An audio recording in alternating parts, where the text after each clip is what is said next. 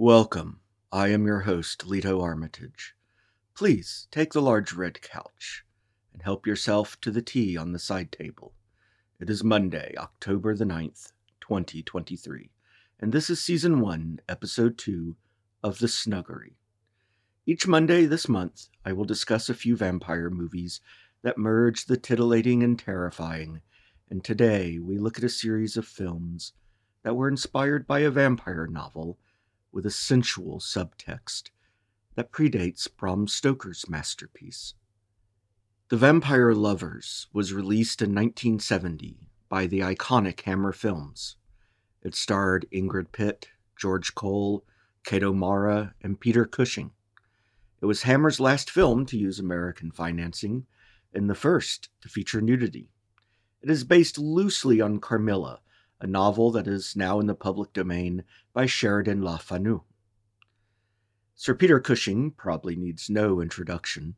The Hammer films made him a horror icon, and later he became known for his role as Grand Admiral Moff Tarkin of Star Wars, though his career spanned 60 years and over a hundred films, in addition to stage, television, and radio roles.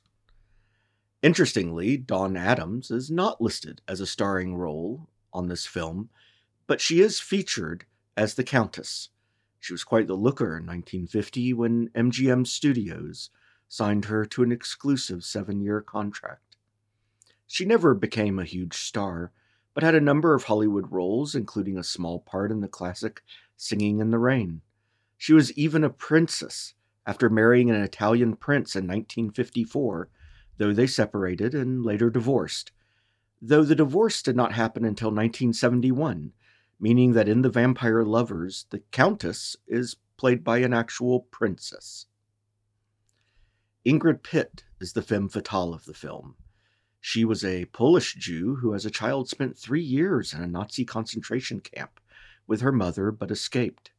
After that, she dodged communist police, married an American serviceman, moved to the States, divorced him, kept his name, returned to Europe, waited tables, and then became a glamour horror icon. It's a life worthy of its own novel or film. Her beauty and gaze enchanted people, and only five years before The Vampire Lovers, she had her first film role, an uncredited bit part in Dr. Zhivago. Within three years, she also had another small role in the classic A Funny Thing Happened on the Way to the Forum, and then a credited role in the Richard Burton Clint Eastwood classic Where Eagles Dare. In the film The Vampire Lovers, Ingrid Pitt had a number of nude scenes, and she said that she became very fond of doing them, not only because she was an exhibitionist, but because directors were always so scared that she would back out, that she was treated to luxury when nude to be made comfortable, and she quickly adapted to it clearly a woman after my own heart. When later asked about being exploited, she responded, How can you be exploited when you go into it knowing exactly what it is? They let you back out of it and pay you fairly. Kate O'Mara plays the governess and also receives a starring credit, though the two ingenues do not. O'Mara played a varied career across stage, film, and television. Her performance was strong enough during the filming of The Vampire Lovers that Hammer offered her an exclusive contract, but she turned it down for fear of being typecast. Of our two victim maidens, both have some interesting bits of note. Madeline Smith starred in a handful of horror films and worked outside the horror genre, but became well enough associated with Hammer that she was the cover model for a coffee book entitled Hammer Glamour. Pippa Steele had a relatively quiet career in film, but did appear in the second film, Lust for a Vampire, in a minor role. The film itself is an adaptation of a Gothic novel that I mentioned earlier by Sheridan Le Fanu, published in 1872. And I don't feel that I can do a better summary, so I'm going to recite from Wikipedia here. Quote, one of the early works of vampire fiction, predating Bram Stoker's Dracula by 26 years, first published as a serial in the dark blue in 1871 to 1872, the story is narrated by a young woman preyed upon by a female vampire named Carmilla, later revealed to be Mircalla, Countess Karnstein, Carmilla being an anagram of Mircalla. The character is a prototypical example of the lesbian vampire, expressing romantic desires toward the protagonist. The story is often anthologized and has been adapted many times in film. End quote. Including in this work. The film opens with a Count Hartog who has lost his sister to a vampire, and he attempts to hunt the responsible creatures down. He follows them to Castle Karnstein, where he destroys at least one. We quickly shift to a ball gown thrown by a general played by Sir Peter Cushing. Emma and her father have had to leave the party that the general is throwing for Emma's friend, his niece, Laura. Soon Marcilla arrives in the custody of the Countess, and during the evening the Countess is called away unexpectedly, and the general offers to watch over Marcilla, letting her stay with him while the Countess goes on her journey. The nature of the Countess and a strange horse riding figure are never explained, but you can easily make the connection in the second film. During Marcilla's stay, Laura slowly becomes weakened while having nightmares and eventually dies of anemia. The depiction of the vampiric Marcilla with Laura is sexual but not sensual, a near kiss diverting to the cheek, planting kisses on the swell of the breast. Ingrid Pitt has said that the core depiction of Marcilla is not meant to be lesbian, but as she played it, asexual. With Laura now past, Carmilla disappears, not to be seen again in that house, and the death is a linked mystery that the family cannot explain. Nearby, Mr. Morton and his daughter Emma, who did not meet the Countess in her charge at the ball, encounter them at a staged accident in the woods, though now she is no longer being called Marcilla, but Carmilla. Emma is the innocent ingenue and has that genuine girl next door quality to her. She's built, sexy, but feels genuine. And they took a light touch to her makeup and dress to keep her from looking too sophisticated. Soon Emma is having nightmares of a large pussy cat stalking her at night, and she begins weakening. In contrast, during the day, Emma and Carmilla grow closer and closer. Where Carmilla's responses were often creepy with Laura, they seem affectionate with Emma. When they flirt and play, the scenes are not erotic, but by all accounts, the mood on set wasn't sexual either. Neither actress found the filming arousing, but they did have fun. Indeed, I've read multiple accounts of them breaking down in laughter when Pitt would be leaning over her and the fangs would fall out into her co star's cleavage. And frankly, naked women laughing and having fun is very sexy in my book. From there, the movie progresses in a predictable pattern. It's not high drama, and it won't scare you, but it is fun to watch, and especially recommended if you enjoy 60s and 70s horror cinema. That sentiment applies to our next two films as well, but I will say, I think this is the best of the trilogy, though not the one with the most nudity.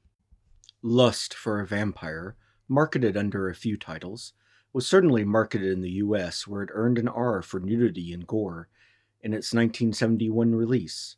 I don't understand the rating for gore, but I do understand the rating for nudity.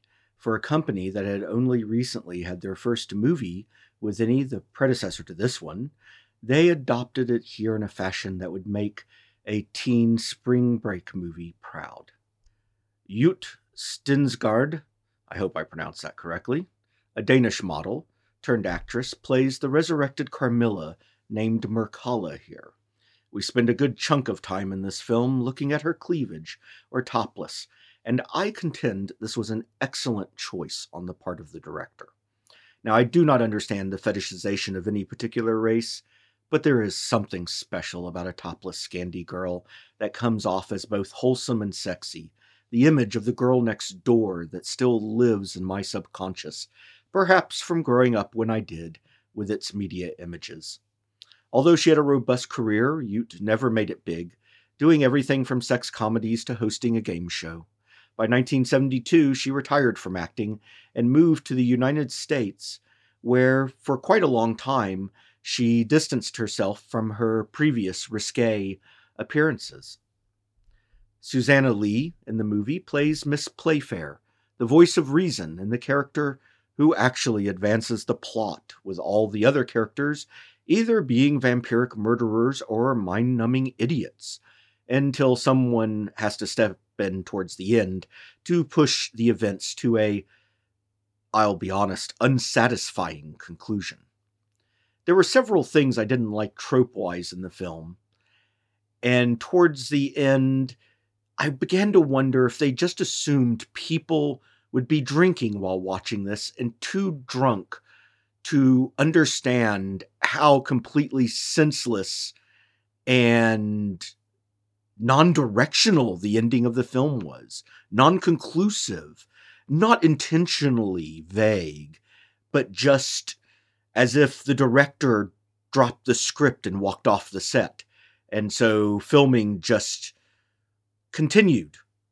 And the editors were left trying to put something together with the footage they had. Fortunately, that did nothing to dismiss my enjoyment of a score of young blondes and brunettes, all between 16 and 19 and a half, prancing around in, well, frankly, what can only be called 90s.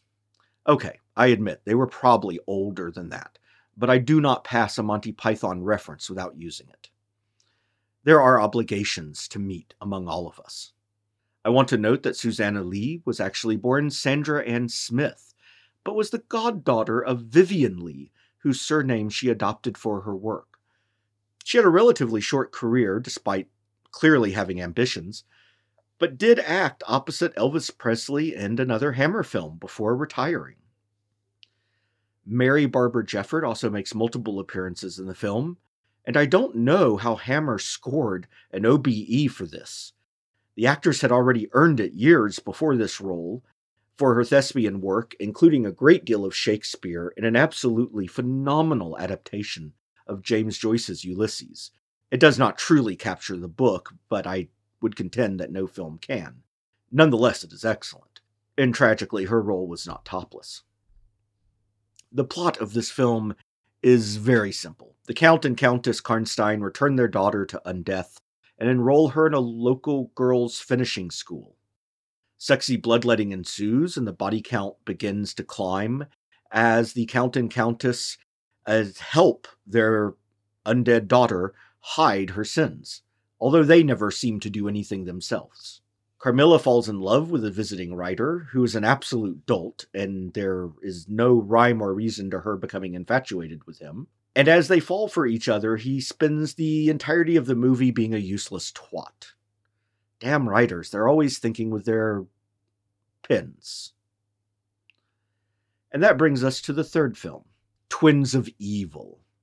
The third film of the trilogy was released during the same year. No one said Hammer was lazy. Twins of Evil, also entitled Twins of Dracula. Hammer continued to embrace their role of lovers of pretty girls. Marie and Madeline Collinson were identical twins and Playboy playmates only a year earlier in October of 1970, perhaps while they were filming this. The magazine was filled with the expected advertisements for turntables, liquor, cigarettes, boots, and wool jackets, along with some cultural touchstones, such as an interview with William Kunstler, an attorney who defended the Chicago Seven, and an article on the problem of gun violence in America. Ah, things have not changed as much as I would like, I suppose. They were the first twins to be a dual Playmate of the Month, and had lovely charms that I assure you look as gropable now as they did then. Tragically, the director of Twins of Evil did not get the memo that when you put sweet, sexy women in a horror movie, you should plumb every possible excuse to have them as nude as possible. Now, this is not my opinion.